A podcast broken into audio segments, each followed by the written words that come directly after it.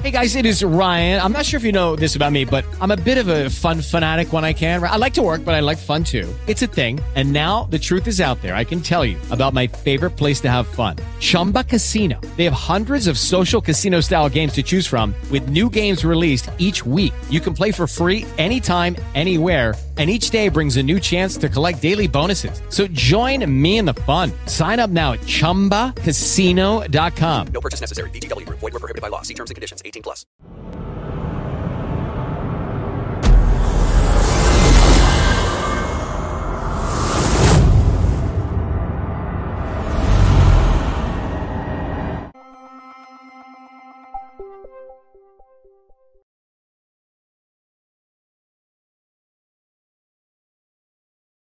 Hi, I'm Becky Mitchell, your fearless growth leader. And I'm so honored to be with you during this time and get to share a few things from my heart. So, thank you for joining me. And we're going to talk about fearless growth. And we're going to talk about what it means to actually have that and experience that and actually become that person that you believe God wants you to be. I want you to ask yourself something Am I being my best version? Am I being my genuine, authentic self, the person that God wants me to be? And if you can't answer yes to that, to those questions, this is perfect for you. You're right where you're supposed to be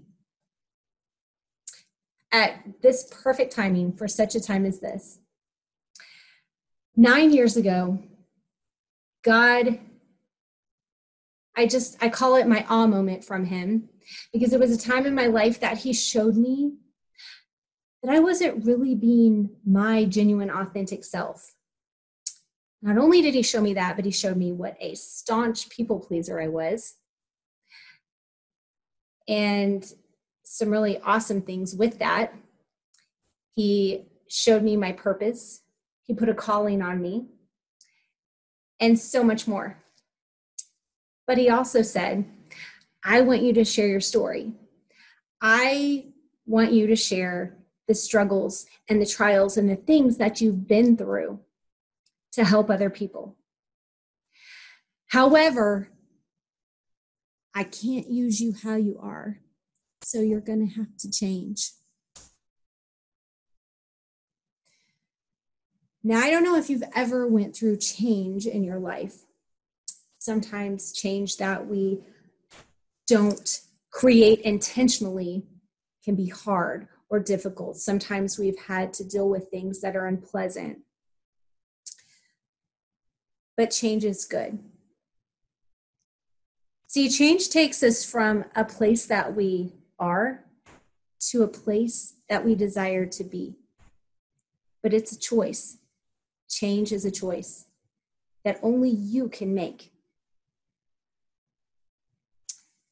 I believe that every person in the world right now, today, right at any time, can use a good dose of reality.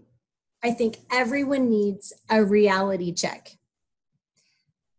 Now, I know that's not popular, and I know that's not pleasant and it's not always fun. Getting real about you, sometimes it's scary. Sometimes it brings fear fear of what people might think, fear of the unknown, fear of failure. So much. Are you living in fear today? If you are, I want to encourage you to stop. To stop. I'm going to give you three steps. I have a seven step process that God has helped me put together. And I'm going to share, I'm breaking it down into three for you. Number one is that reality check. Where are we? Where am I? You know, some people aren't willing to do that. Some people aren't willing to really assess where they are. Sometimes we have to self examine. In order to get somewhere, we have to do that. I know that the popular thing is to say, ooh, positive affirmations, read and plug yourself into positivity and everything will be okay. and don't look in the rearview mirror because it's this small. Look in the windshield because we're going forward, not backward. I love all that. That's fantastic. However, I believe there is a step that is missing, so, so missing. And that is we do have to stop and take a hit backwards, not stay there, but we definitely have to assess where we are, where it is we come from, the challenges, the struggles, whatever it is. Why? One of the best questions you can ever ask yourself is why? Why did I just do that? Why am I constantly feeling this way? Why do I have such a bad attitude? Why am I angry? Why do I struggle with this sin? Why does it have such a stronghold on me? Why do I have lust in my heart? Why do I feel like I steal all the time? Why do I feel the need to to steal, to lie, to cheat? Whatever it is. That's getting real. That's the that's the ugly yucky pieces that most people are not willing to do. But I want to share in order for you to experience fearless growth with fearless change, we have to go there. We don't have to stay there. We don't want to stay there. But we definitely have to go there to figure out the steps that we need to make in order to move forward into our very best self. So, number one is getting real. It's really important to be real with yourself. You don't have to tell anybody anything. God already knows anyway, so why not? Why not?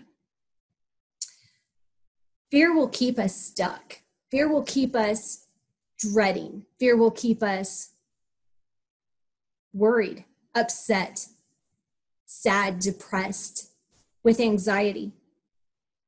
That's not God's best.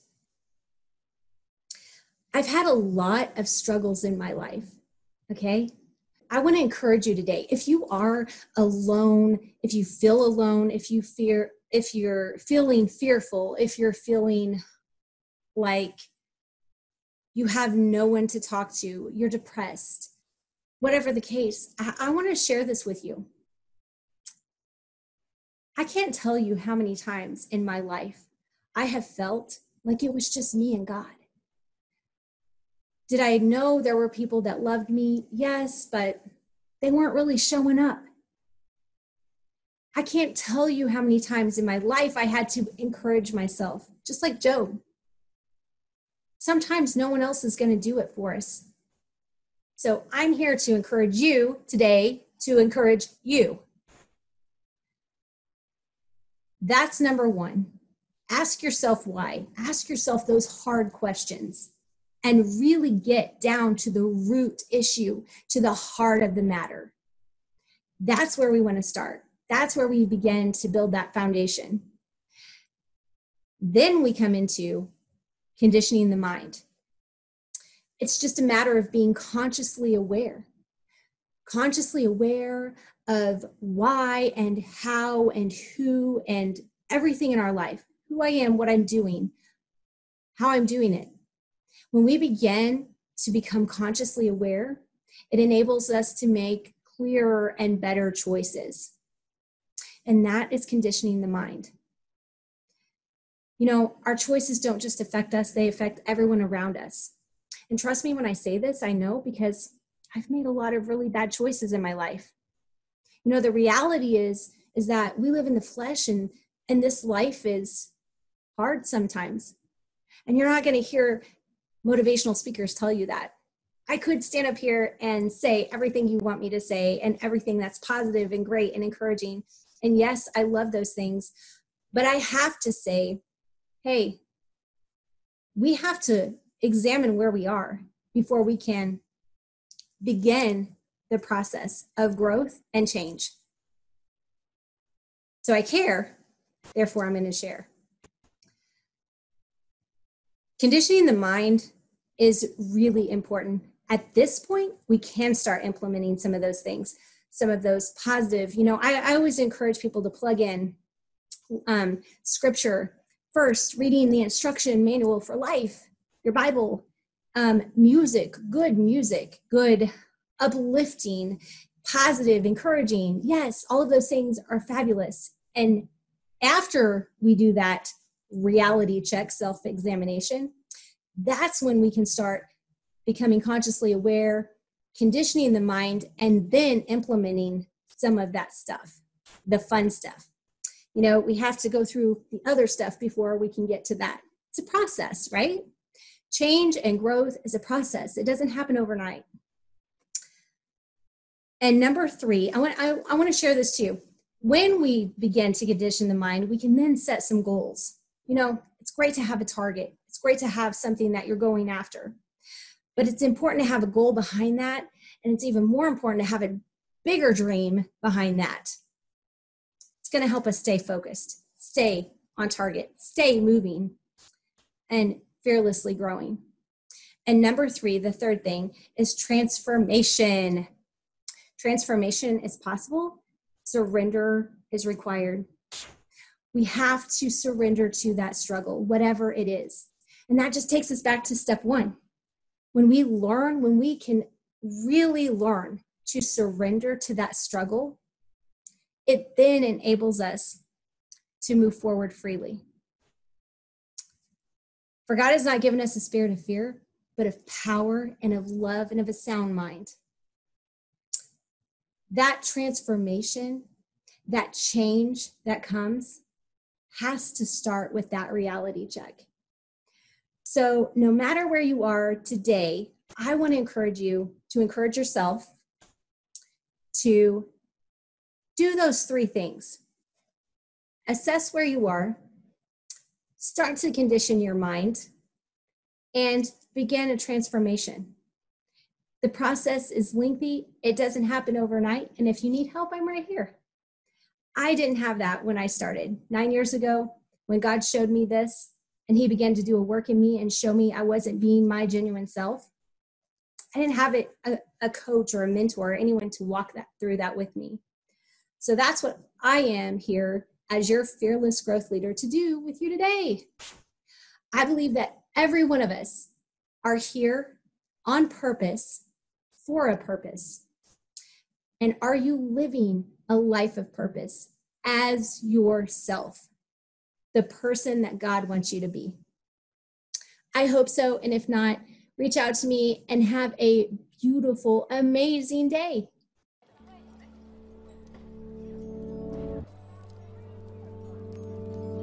That slogan actually started with the spelling of my name, and it only came about in the last two and a half years, maybe three years. Uh, I've been in St. Louis for a little over three years, so yeah, right about that time. And when I was younger, I was just a guy that hated to have his name misspelled. And, you know, I'm, it's typical J A S O N. I'm J A Y S O N. And I remember the time so specifically because I moved here September of 16, and it was before my 40th birthday, which is which was December of 16. And I called my mom, and I told her, I said, "Thank you, thank you for whatever inspired you to putting that Y in my name because it's given total validation to who I am, what I believe, why I, why I believe I'm here." Um, so I refer to myself as a person of purpose. I am driven by my own journey of purpose and do my best to to guide those that are intrigued and interested and and ready to go on their own personal journeys of purpose. I, I remember it very vividly. I was living in Atlanta. I was I actually lived in Atlanta before I came here to St. Louis. In Atlanta, August of 2015, and and those again those times and dates are are they have their own relevance to them.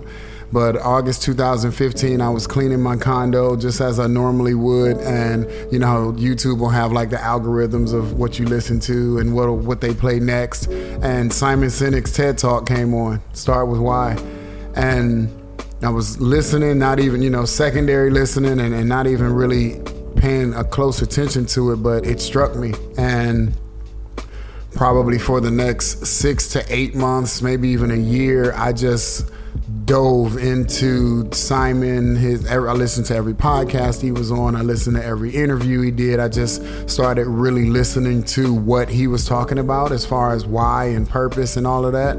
And yeah, through all of that, I started to kind of just mold and put together my past experiences, the things that I've been through. Um, you know, verbiage, athletically, non-athletic, just literally threw everything into a pot and this journey to purpose, which we can talk about, I, I, created an acronym, and I like to say that it was divinely given to me because I'm not that smart. But the acronym to purpose is passion, uncommon, resilience, preparation, opportunity, service, and experience. And those seven things, you know, I feel like those are the anchor to self reflection. Those aren't the end all be all seven questions, but most people struggle answering those seven questions. What are you passionate about? What makes you uncommon? So on and so forth. And just going down this path of self discovery, um, self reflection, self awareness, that is what ultimately leads you to purpose, I believe. So that's kind of how it all starts. So, my why verbalized is to develop extraordinary winners so they can go inspire and empower the world. And so, Develop Extraordinary Winners is a twist. So, I keep referring to this band. So, on the other side of purpose is a phrase, do you.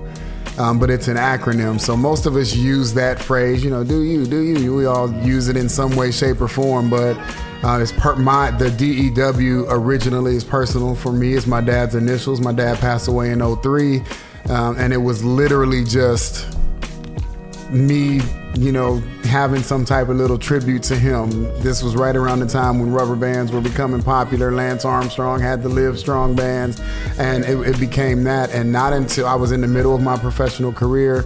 Uh, not until after I retired did I come up with the develop extraordinary winners that could be applicable to everybody because oh yeah do you you know, you know people would ask for them and I would hesitantly give them to them um, so that's where it came about. Develop extraordinary winners. Listening to Simon and um, Stephen Shedletzky, who actually used to do his podcast when he when they did the Start with Why podcast. I spoke to Stephen a couple times on the phone in reaching out to Simon, and he's like, in in developing your why statement, it should be an action and an impact. And so I took Develop Extraordinary Winners as the action and then add it on the so they can go inspire and empower the world as the impact item. And so everything about that is directly related. If I'm on a basketball court coaching athletes, it's directly applicable. If I'm standing in front of a room of C suite executives, it's directly applicable. So the professional years, especially, but you know, four years of college, four years of high school, you know, middle school, going back, it, it's literally when we talk about that journey um, it's everything. It's a culmination of everything. And so, yes, a lot of that uh, was really brought out in my professional years. You have the maturity, you have the experience to, to be able to understand certain things, but it's, it's really a culmination of everything. And, and the biggest things that I've learned and continue to learn is A, most people are attracted to sports in some way, shape, or form, whether they played it or not, whether they're interested in my specific sport or not. It, like they're attracted, and, and sports is what brings us through tough times, which is kind of the down part about even this time that we're in now is we don't have sports to kind of get us through this. But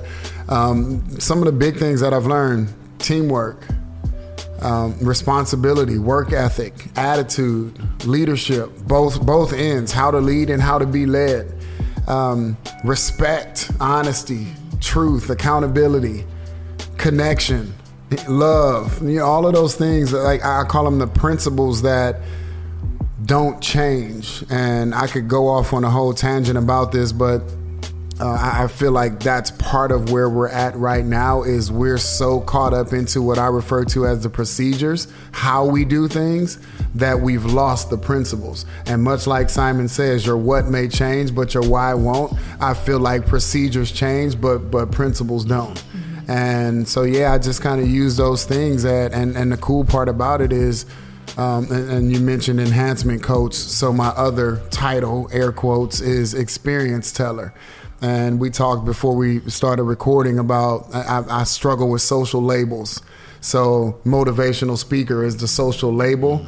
I don't want to be called that. Let's call it enhancement co- or let's call it experience teller because literally that is all I'm doing is telling my story. Uh, and my story happens to be foundationally driven through athletics and through basketball.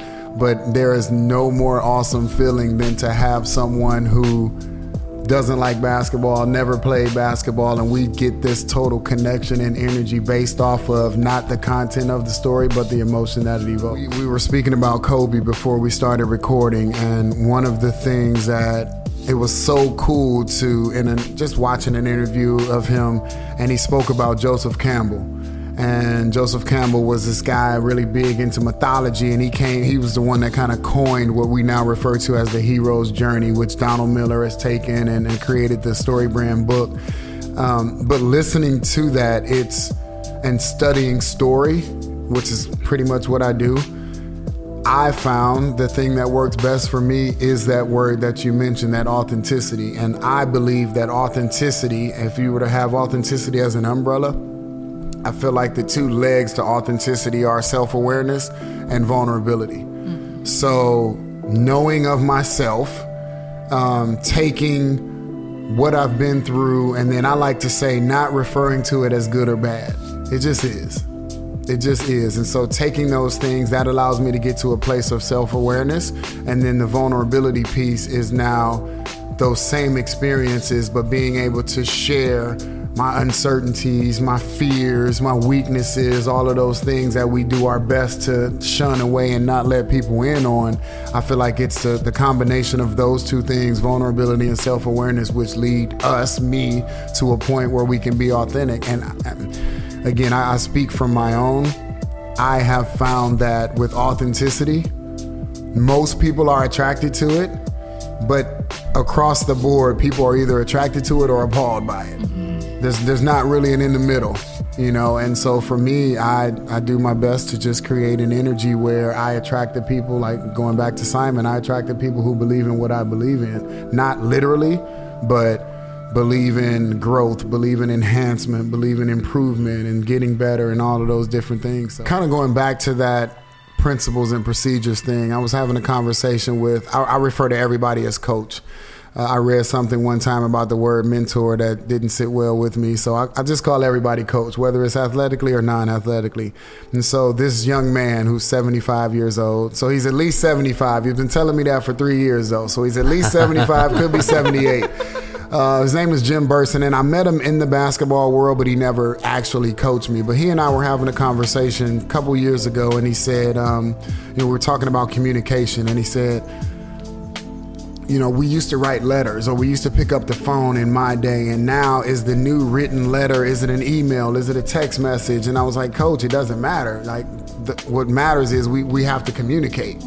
And a couple minutes later in the same conversation, we're talking about the generational gap, and he's like, you know, we can't coach this generation how we coached you guys and and coach it doesn't matter at the end of the day they still need to be coached mm-hmm. you know, procedures change and so he and I, in that moment, came up with a quote. And I've done as much research as I can to see if anybody else has said it, and no one else has. But that quote is change with the times, but cling to unchanging principles.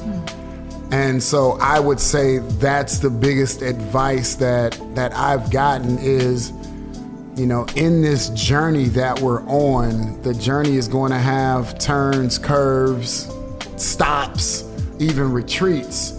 So you have to change with the times, but having that self awareness, personal self awareness, and, and the ability to be able to, to step into your vulnerability allows you to be able to cling to those principles, whatever your principles are. Most of us have the same foundational principles, and then they kind of morph from there. But if you start talking about the things I talked about earlier, most people would be okay with having that as a foundation. And so sticking with those is, is probably where I would go. Man, this is tough because it's so recent, but I would I would probably go Kobe. I would probably go Kobe because I fought when, when you and I first met a, a year or so ago. I was in the middle of fighting. I'm more than an athlete. Like, don't call me a basketball player. Don't don't just people don't ask me do I play basketball. They ask me who I play for. And I was so in the middle of fighting that. And, and again, and like we talked about before we started recording, um, Kobe shed such an awesome light on basketball was his platform, but it was only the platform. It was only the platform. Um, yeah, so it would it would probably be Kobe. Unfortunately, after death now, but yeah, there's some people on that list. I feel like, and I've actually been told this by several different people, most recently this morning. So apparently, I have an ability to put people in uncomfortable situations or take people out of their comfort zone, but not have them go through all of the emotions that when you're taken out of your comfort zone, you go through frustration, irritation, anger, all those different things. So, um, just this morning, I got a text message from a friend who said, like, you're, you're a mirror. So it goes back to that authenticity piece that we're saying. I think my ability to be able to display my authenticity gives other people the the okay to kind of drop their guard and that's ultimately what I want my impact on the world to be. When I'm not here anymore, I want people to say I'm walking more in my my, my most authentic self because I ran across Jayson and he walked in his most most authentic self. Hi, my name is Penny Zenker, and I'm a, an international speaker, a best selling author, and a strategic business coach. And I'm also a focusologist. So, what does that mean? Well, it means that I help people to focus on the 20% that gets them 80% of the results. That's focusing on what's most important. And that's not always easy because we have competing priorities and we have situations and circumstances that distract us and get in the way. So, I want to share with you today three steps that are going to help you to shift your focus away from the problems and towards the solutions so that you can work through those problems faster and challenges and obstacles and reach the goals that you want to reach quicker. And now I'm not saying that it's going to be easy, but with the right steps and the right focus, it is going to be easier. So let's take a look. Number one is going to be being able to find acceptance. Now, finding acceptance isn't easy. I mean, it's part of any process, any grief or any circumstances that goes away from what you expected it to be is immediately going to be a stressful situation because you have a mismatch of expectations. And so to work through that, finding acceptance of understanding and, and appreciating this is where you are. Not see it not worse than it is and see it not better than it is, but where it is being pragmatic and stepping back from the situation to be able to look at all sides and be able to say, what does this mean? And what else does this mean? Helps you to be able to accept the situation for what it is. That's, that's a tool for you is how do you step back and ask a question like, what does this mean? And the first meaning you give it is going to be more emotional, is probably going to make it worse than it is. So when you say, what else does this mean? And what else does this mean? It's going to give you a, a broader perspective. But even more importantly for finding acceptance, I found for myself was my values and my principles. And there was a principle that I've always held ever since I can remember, which was everything happens for a reason. And it, it frees me with that principle from having to know why it happens and just to understand that there's a higher purpose and to accept that. So when my father was killed in an accident, while he was on vacation with my mom when I was in college, I relied on that principle.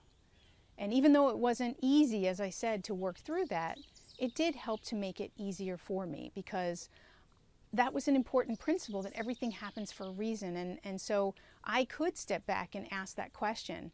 And maybe something worse was going to happen to him. So he died instantly versus going through any pain. And maybe there was more pain in his future and he was spared of that. You know, maybe it was this and maybe it was that. And so it helped me to, to, to accept it more quickly and to, and to move on. Uh, you know, also there's a, a, poem that's called Reason, Season, Lifetime, and it talks about people coming into our life for a reason to help us with a particular problem or challenge, and or us coming into their life for that or uh, helping us through a particular season. So uh, maybe when you have kids, you're friends with other people that have kids that are the same age, and you help each other through the various challenges and, and times that happen through that. And, and we see that people do also they, they leave our life. They're, they're not as, as present or um, or for some reason the friendship uh, doesn't work anymore. It falls apart or it, it goes away. So instead of being upset and hurt by those situations, it's also helped me to use that principle that uh, that they were in my life for a reason and, and, and to learn what there is to learn from that relationship or that circumstance and take those lessons into my life for a lifetime. So go ahead and check that poem out, uh, Reason, Season, Lifetime. I've, I haven't described it exactly as the poem in is, but just to understand that as people come into our lives, because relationships are one of the things that create the most, uh, the most hurt and the most uh, uh swing of emotions for us. So if we can just remember and accept what that relationship was about, reason, season, or lifetime, it might help us through that challenging time. And that can also be for particular uh, successes and challenges and, and all of that. There's a lesson to be learned from every experience that we have. And if we focus on that, it helps us to move through it quicker. So let's look at number two. Number two is to connect to a higher purpose. Now, I even mentioned it in reason, you know, having a principle that says that there's a, a, reason for everything.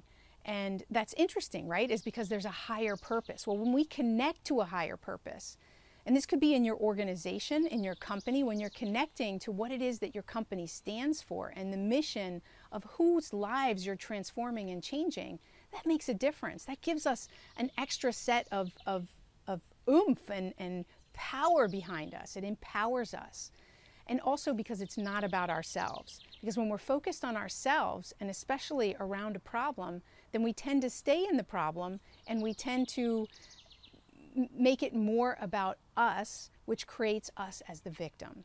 And well, we're just never going to create the level of success and the possibilities that are open to us if we're in that place of victim.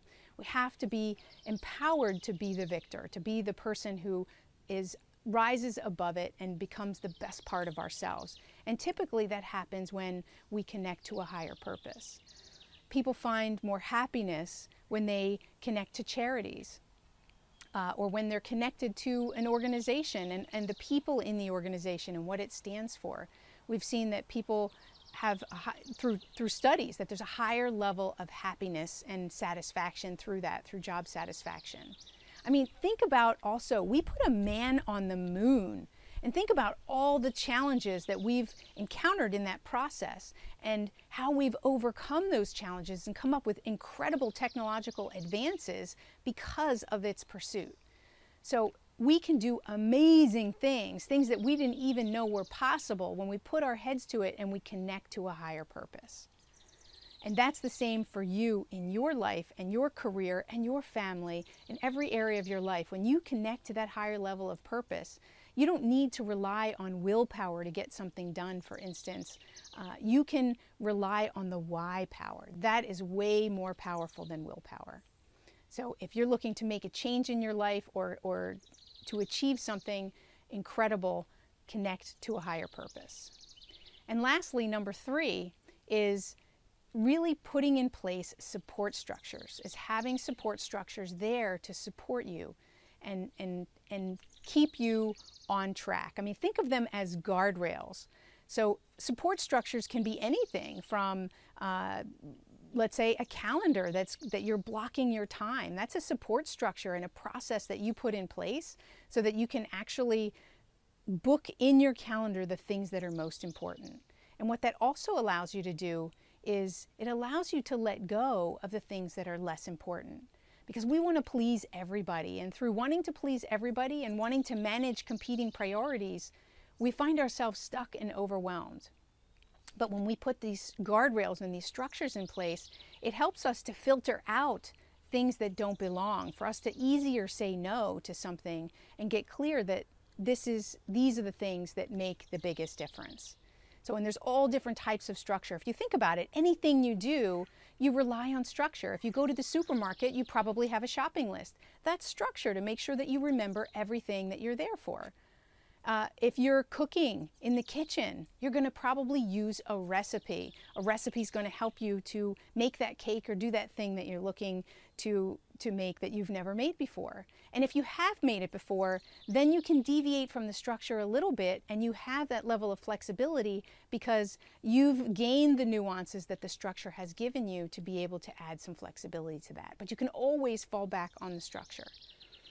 And every area of our life. You're going to go on a diet, there's a plan, right? End and end and end. There's always some structure that supports us in everything that we do. And we're better in doing it when we have that structure because it keeps us on track. So, where do you need to put structure in place or filters uh, or support in your environment so that it will better support you in focusing on the things that are most important and block out the things that aren't as important. Block out those distractions, all the noise, so that you can stay focused on the signal.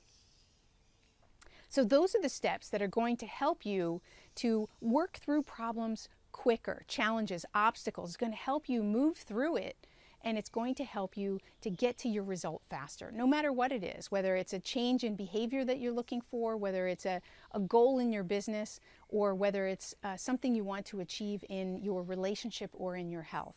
These three areas, these three steps are going to help you to move through it more quickly and to stay focused on what's most important.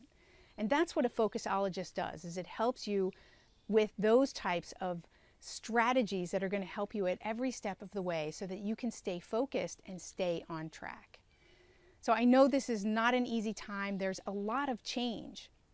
And so, you know, the military says that in battle, right, because it's a highly stressful time, we don't rise to the occasion, we fall back on our training. And that's their structure. So, and I always say, in that same context, that under stress, we don't rise to the occasion, we fall back on our thinking. And our thinking is all about focus, where you choose to focus. Are you focused on the problem or are you focused on the solution? So each one of these steps helps us to shift from focusing on the problem to focusing on the solution. So again, find acceptance, connect to your higher purpose, and create support structures that keep you on track. That's how you're going to be your best self and achieve your goals faster. I'm sending you much love my name is Penny Zenker, and you can reach me at pennysKeynote.com. I look forward to your success. Stay focused.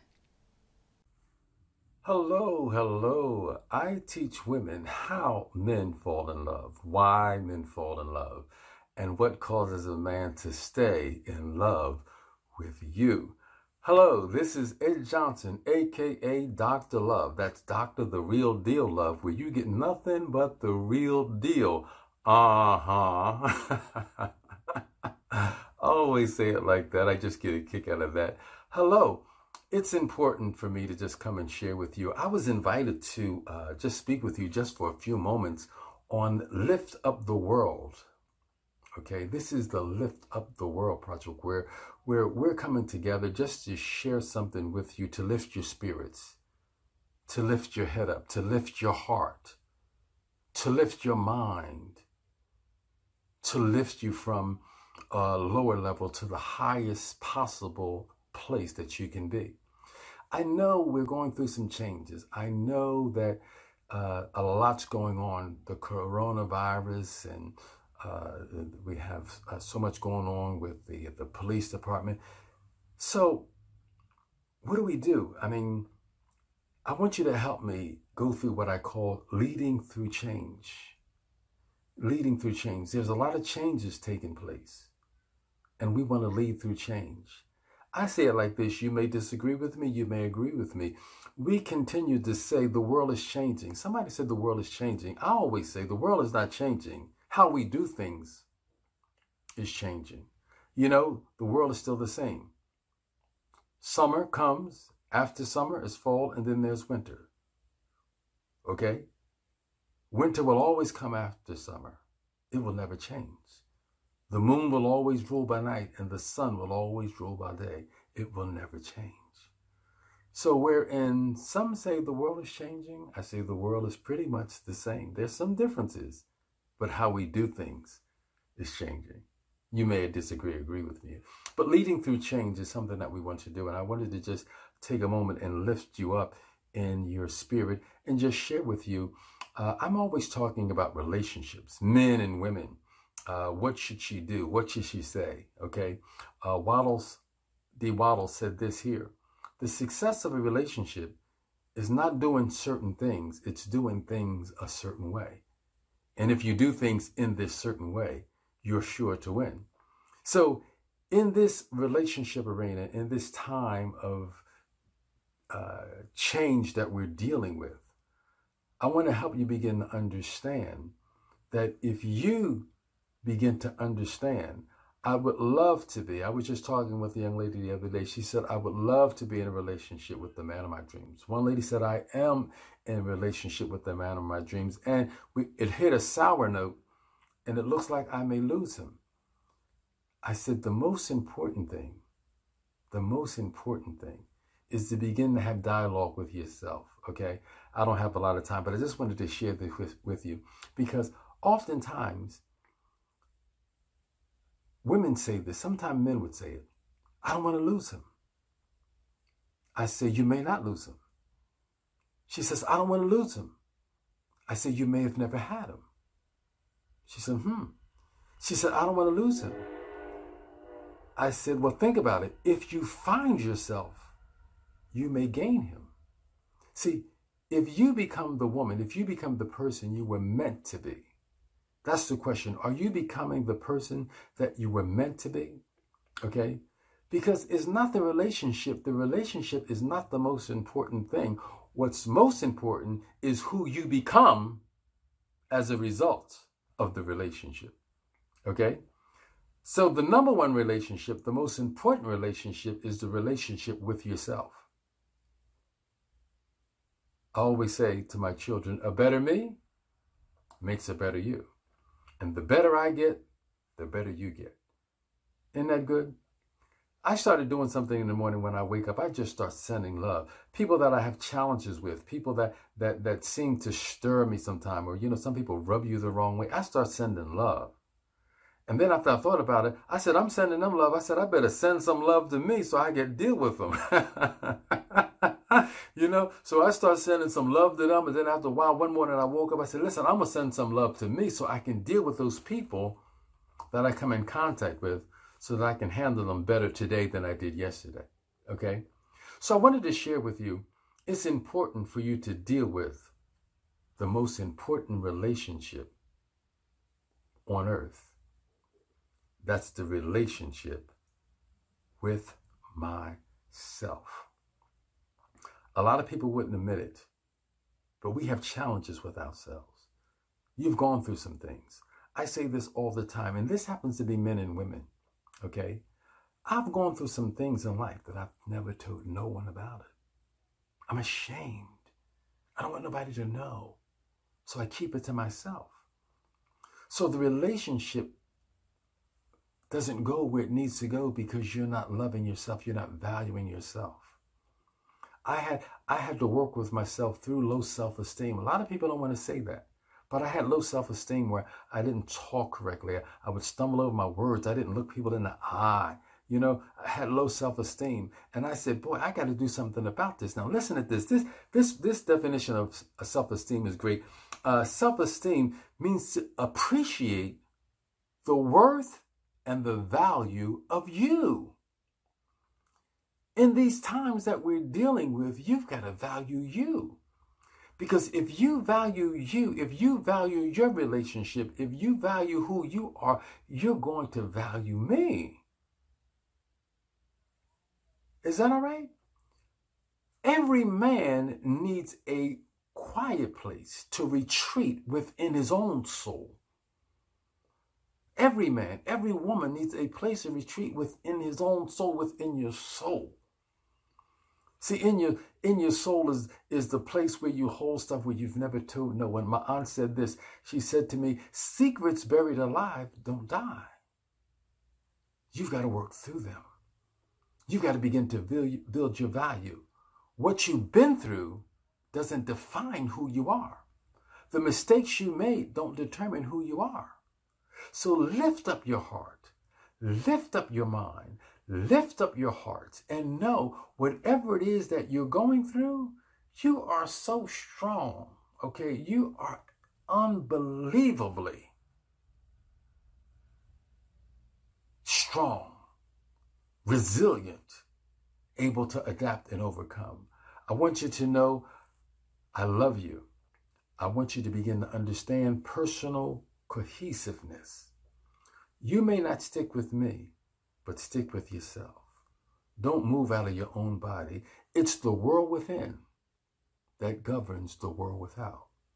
If you have a great relationship with yourself, you're going to have a better relationship with the man of your dream. If you have a great relationship with yourself, you're going to have a great relationship with the girl of your dream. Believe me when I tell you, the world within is the governing force.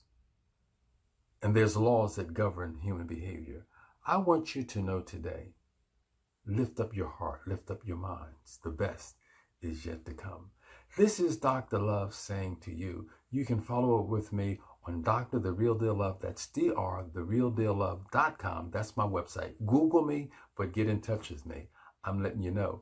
Ladies, get the ring with a little bling before you get into anything. This, this is Dr. Love saying, let's lift up the world. Goodbye for now. Hello, Dreamy. I'm Kelly Sullivan Walden, aka Dr. Dream. I'm a certified clinical hypnotherapist, and I'm considered Dr. Dream because I am very fascinated and fixated and focused on dreams in my life personally and professionally. I find that when people remember dreams and work on it in a therapeutic environment or even in a casual environment, there's a level of depth and insight that follows that gives the dreamer and anyone who's listening a peek backstage to what's really going on with them, gives them solutions and insights that are incredibly helpful. So, for somebody like me who has made a profession out of dreams, I've written six books on the subject, three oracle decks, and more to come. But to, it turns out that most people don't come to see somebody like me because they're having so many happy dreams. I love happy dreams. I love flying dreams, winning the lottery dreams. But most people come to see someone like me because they're having scary dreams and they don't want to have them and they come to seek me out so I can try to help them work through their issues in the dreams. And this has been going on for about 20 some years. And I've come to the place in my practice where when I hear a nightmare, I get excited. There's some part of me that says, Yay, this is going to be juicy. We're going to like I can get my hands into this and I my purpose in this talk talking with you right now is to get you to fast forward to the place where I'm at right now. You don't have to wait 20 years to get to the place where you're excited about scary dreams. You can get there now. And the reason why I'm excited about scary dreams isn't because I don't love the happy dreams. It's because with the scary dreams, there is a level of depth, there's a level of transformation that is always at hand. And I'd like to show you how and why and what I do with those dreams. So let's just cut to the chase. One of the things that I've learned over the years as the shortcut to mine the gold from the scary dreams. We'll call them nightmares. By the way, with me, a nightmare is an unfinished dream. A nightmare is an unfinished dream.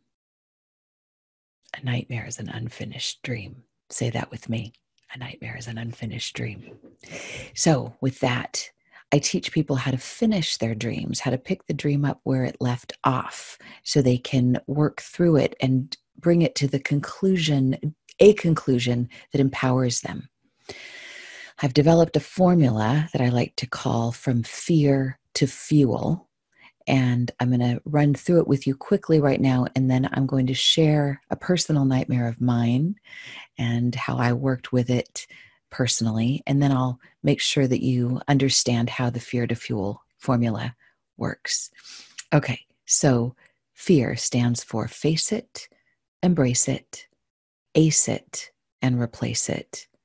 Fuel stands for future, unlimited, enlightened, and lucid.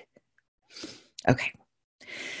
So when I work with a client or anybody who has a funky dream, a dream that leaves the dreamer less than, let's say, joyous and fulfilled, I always say, well, now pick the dream up where it left off in your waking state. You don't have to wait until you fall asleep and have a lucid dream about this. You can do this in your waking state. And I ask them to imagine that they have all the power in the world to change their dream ending in a way that would empower them most.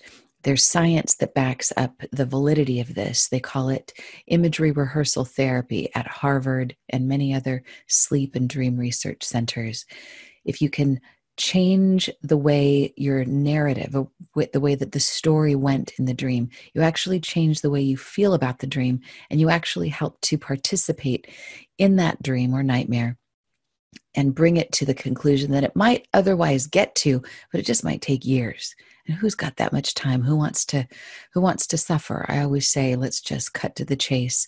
If we're going to have pain that's fine but the suffering i believe is optional. Okay so here's something that happened to me. I had a series of very terrifying dreams where wolves were chasing me or my pets. That's why you see the little wolf over here. And and there's the Native American Cherokee saying over here that you're probably familiar with. And I'll tell you the dream that I had. Well, let me tell you this. So, in my dream, here's the dream.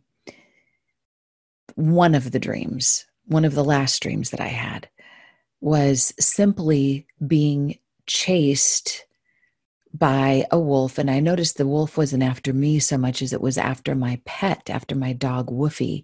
And i was able to slam a sliding glass door on the wolf's face like kind of like cujo and the wolf is barking and ah, it's very very terrifying. And i woke up from that dream feeling like ah, we're safe. And then i realized yeah but I can't ever go outside. So the dream, although we survived in the dream, I didn't get to the place where I was thriving. So to me, the dream was unfinished. The telltale sign of it being unfinished was because I was unwell that day. I felt stressed and nervous. So I knew I needed to practice what I preached. So it made me think this series of dreams about wolves, it made me think of one of my favorite sayings, this Cherokee saying there are two wolves who are always in darkness. There there's one that's in darkness and despair and one is light and hope. And the question is which one will you feed? So i used to love that quote and i still do. But what i learned in doing my own dream alchemy it's the process whereby you dive into a nightmare and you practice my fear to fuel formula and you see it in a different way. Anyway i i see that quote a little bit differently but let me tell you, I'll show you what I did with the dream. I suggest that you, at the very least, write the dream down exactly as it is. And then, if you want to, pick up where it left off and continue writing the narrative into a way that finally empowers you or you can draw a picture you can dance to a song you can write a song i suggest that you just that you find some form of art to express the way the dream was and then the way the dream extended into. I decided to write my dream as a little story, and it goes a little something like this The scary dream is lean, it's not mean. I can see its bones. For way too long, it's been out on loan, busting into my dream, trying to eat my pet, trying to get its scraggly needs met like Jean Valjean from Les Miserables, thrown in jail by an angry mob simply for stealing a loaf of bread. They beat him senseless, left him for dead because he was trying to feed his starving family who was in need. But wouldn't you? Of course you would, as I would too. But I digress. Back to my dream that left me in distress. back to the scary wolf trying to eat my dog Woofy. Privileged and fluffy as the name Woofy implies, I rescued her from complete demise by slamming the door on the wolf's scraggly face, huffing and puffing. At least now we're safe. For now. Hmm. But we can't hide inside forever. Ties to the outside world we'd have to sever. Memories of sunlight on our face replaced by artificial light from an indoor cell sounds to me like a living hell. Okay, Wolf, I know you're out there sucking up all my fresh air. Let's communicate, negotiate. Would you please articulate? What is it that you want? I'm hungry, growled the wolf in a voice that would haunt. I'm not a bad wolf. I'm actually quite good. You've got me all wrong. I'm misunderstood. I can be quite lovely when I'm not starving to death, he said sarcastically beneath his breath. I'm only a monster because I'm fighting for my life, where every day is a struggle on the edge of a knife. It's been so long since I've been able to feel warmth, comfort, the stuff that makes the world go round. You know, it takes very little to help me calm down, like that steak on the second shelf of your fridge. If you threw it out in your backyard to the furthest ridge, I'd be out of harm's way, yet close enough to protect you from the unsavory intruders and unwelcome pest, and I wouldn't come into your house. In fact, most of the time I would be as quiet as a mouse. Well, except during the full moon, of course, at which point I would invite you and your woofy dog to join me in a chorus, and you would see how wonderful it is to howl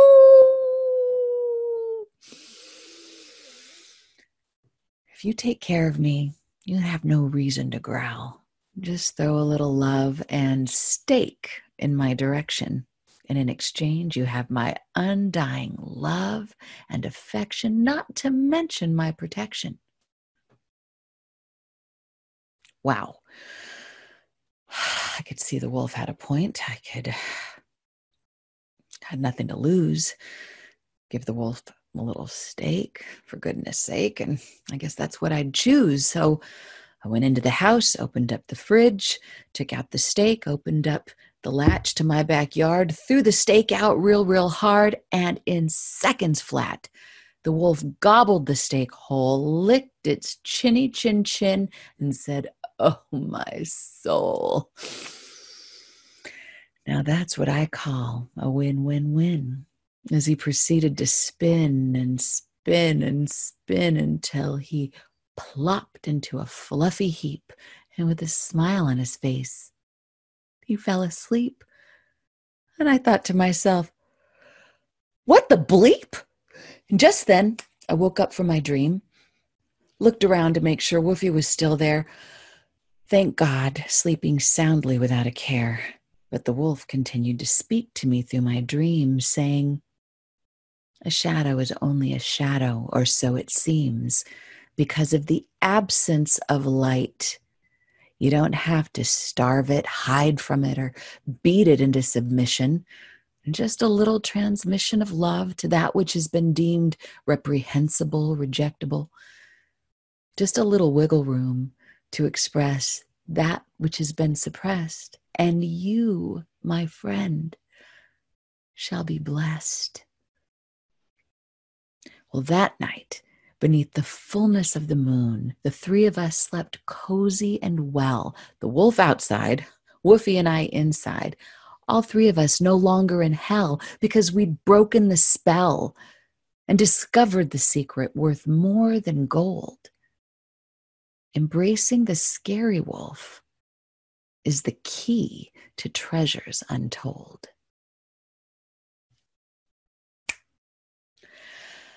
So, with that, I no longer had any wolf dreams, or actually, that's not exactly true. The wolf dreams I've had since then have not been scary wolf dreams. So, I want to break this down a little bit and show you how I used my fear to fuel formula on this whole thing. So face it, embrace it, ace it, and replace it. Let's just look at fear. So face it is to say, okay, I've had this scary dream. I'm going to take a moment out of my life and I'm going to look at this. I'm going to wrap my arms around this. That's the embrace it. So looking at it means writing it down. And embracing it means I'm going to now work with it. And working with it is doing some alchemy, putting art to it. This is how you ace it. This is how you turn it from something that scared you into something that now empowers you. And that's what I did in the process of creating art around this. And by the end of that process, I had created an ally out of this wolf. This, this thing that was a, an enemy was now my ally. So that means I replaced it. So now here's the fuel. So, all of that energy that was used dragging me down, hurting my spirit, causing me to feel nervous and scared and less alive, I can now contemplate now what's my future? That's the F in fuel, by the way. If I'm unlimited, because now that I don't have fear chomping at my heels, as they say, that fear can either push or inspiration can pull. So now I've got a future because I'm fearless that is unlimited. And now my future is not only unlimited, but I can imagine that it could be enlightened because in the absence of being afraid there's the possibility of seeing through the things that scare me and knowing as albert einstein said Either everything's a miracle or nothing's a miracle. And the most important question you can ask yourself is Is this universe friendly? And if Albert Einstein concluded at the end of his life that yes, in fact, this universe is friendly, then that means even our nightmares are on our side. So that means that we can become lucid in our lives, meaning we can be awake. So that's fear to fuel. Face it, embrace it, ace it, and replace it. And then fuel is imagine your future as unlimited, enlightened, and lucid, meaning you now have a say in the matter of your life. So now you can be fabulous. Fear to fuel to fabulous.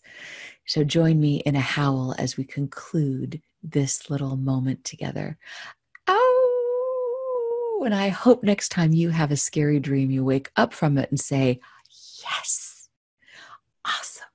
All right. Sweet dreams. Again, my name is Kelly Sullivan Walden, and my suggestion to you is that you no longer take your dreams lying down, and may they all, even the scary ones, be sweet. Hello and welcome. We are going today into a laboratory of life so that we can uplift you and the world because that's how it starts. It starts from us. Each one of us matters. Each one of us makes a difference. And you will find out now how. How would you feel if you had what you think right now is superpowers? How would you feel if you were to realize all that it is hidden in you, all the possibilities that are in your DNA. How would you feel if you knew you are a genius? I know it sounds like as if it's far stretched.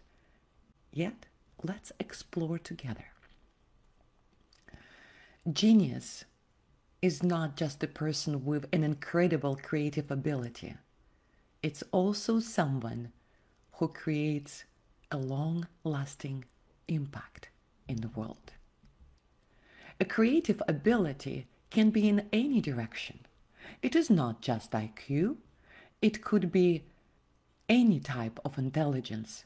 Some people have emotional intelligence at the level that is incredible and they affect everybody who is around them. Some people have spiritual intelligence, musical intelligence, mathematical intelligence. There are many intelligences, and it's combination of them that is unique to us. Moreover, NASA, the Space Aeronautic Agency in United States, has done a study about genius level creativity. And when they applied the same test to children at five years old, 1,600 of them, they found that 98% of these children had genius level creativity. So you have that in you, it's encoded in you. You were born as a genius. Unfortunately, by the age of 25, the same children, now adults, had only 2% of them who kept that level of creativity, which means that how we study, how we learn, by simply accepting knowledge and not thinking on our own, not being driven by our curiosity, being standardized, is not effective for genius. It served us in the society that we lived in, uh, industrial society, but now it's all changing. And it's time to awaken your genius. It's needed now. The problems we work on right now in our societies and as humanity on our planet are so big that nothing less than genius can help us. I invite you to awaken and apply your genius. And what do I mean by that? And how can we get there? It is possible. It's in you, even if it has been switched off by what you do, how you grew up, what you were told as a child when we are pretty much in a hypnotic state until age seven when somebody told you that, that you are less than Jill or John um, in mathematics, or you can't play piano as well as your neighbor, we believed it. We were programmed that it is true. And what's not true is that you have to be like anybody else. You are unique, and the world needs you, and the world needs you right now. So how do you awaken your genius? First is doing what you love, what comes easy to you naturally. We're taught not to appreciate that and only appreciate what comes with hard work and hard labor. Yet, when we do what we love and have a good time doing that, and we know there is a meaning to it, we learn 300% faster and also about uniqueness, Einstein said, if you judge the fish by its ability to climb the tree, it will think all of its life that it is stupid. So let's not judge. Let's find what energizes you, what brings you joy. That's your path to genius. That's your path to flow. That's your natural genius. Then the next ingredient of this formula for genius is purpose. When the purpose is big enough, truly transformative, it will energize you, lift you up. It will make you spread your wings. Even if you don't know how to do it, what to do, you will find the way. It is also our curiosity because very often the purpose is to find something that's new, find the meaning, find the correlations, like in a table of elements, chemical elements. It all came during sleep to Mendeleev. They all have come up together in a table with logic, meaning, and sense because he just had to know. He was thinking about it all the time. So, whatever your purpose is, whatever is what you're curious about, that is what is necessary and important for you to be in your genius. And then the next ingredient is how we see the world, our mindset, our level of consciousness. Because if we see the world as being powerless, as being the victims, and it's easy to feel it right now because we are in a state of a pandemic around the world and it's hard, so hard for so many of us. Yet it is disempowering. When we're angry at others thinking that they took away our power, then whatever we believe is true.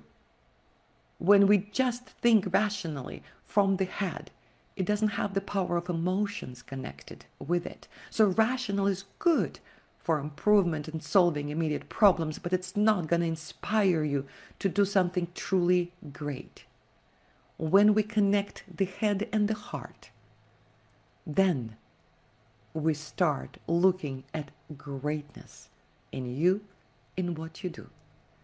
And when we go inside of us and we listen to our intuition and we get into that alternate state where we switch off our natural fight and flight response, our amygdala that is responsible for that response, and we start dreaming, dreaming without limitation.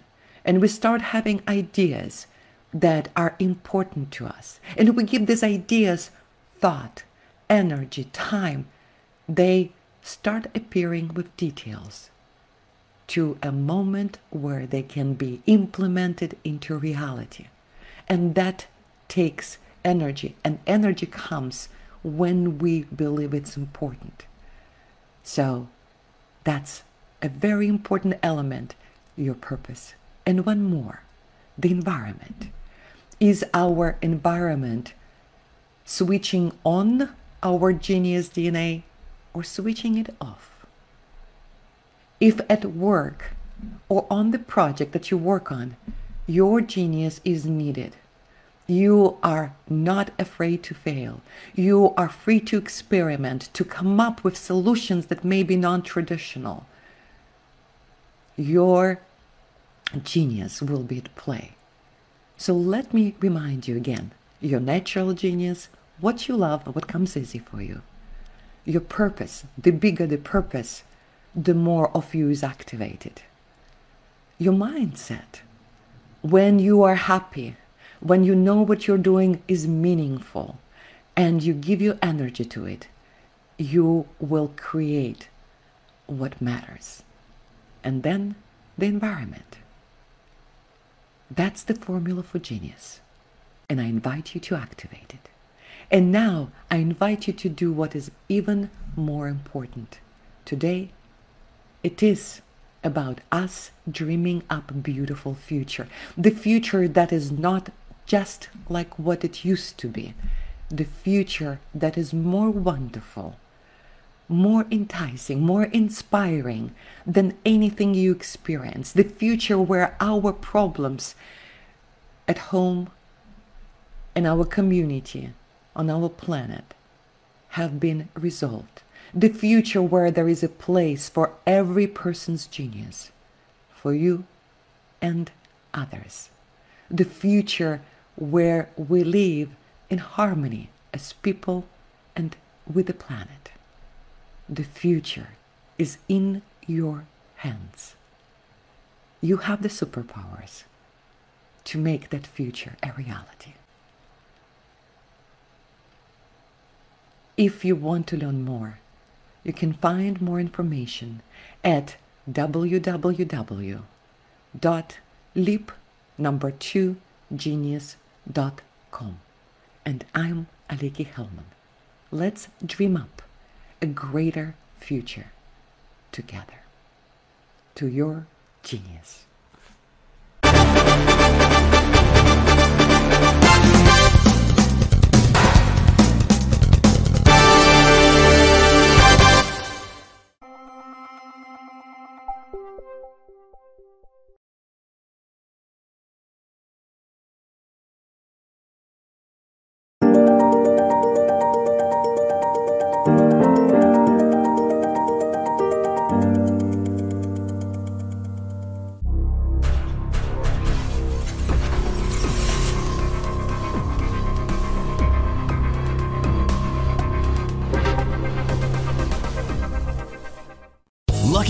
Casino asking people what's the weirdest place you've gotten lucky? Lucky? In line at the deli, I guess? Aha, in my dentist's office.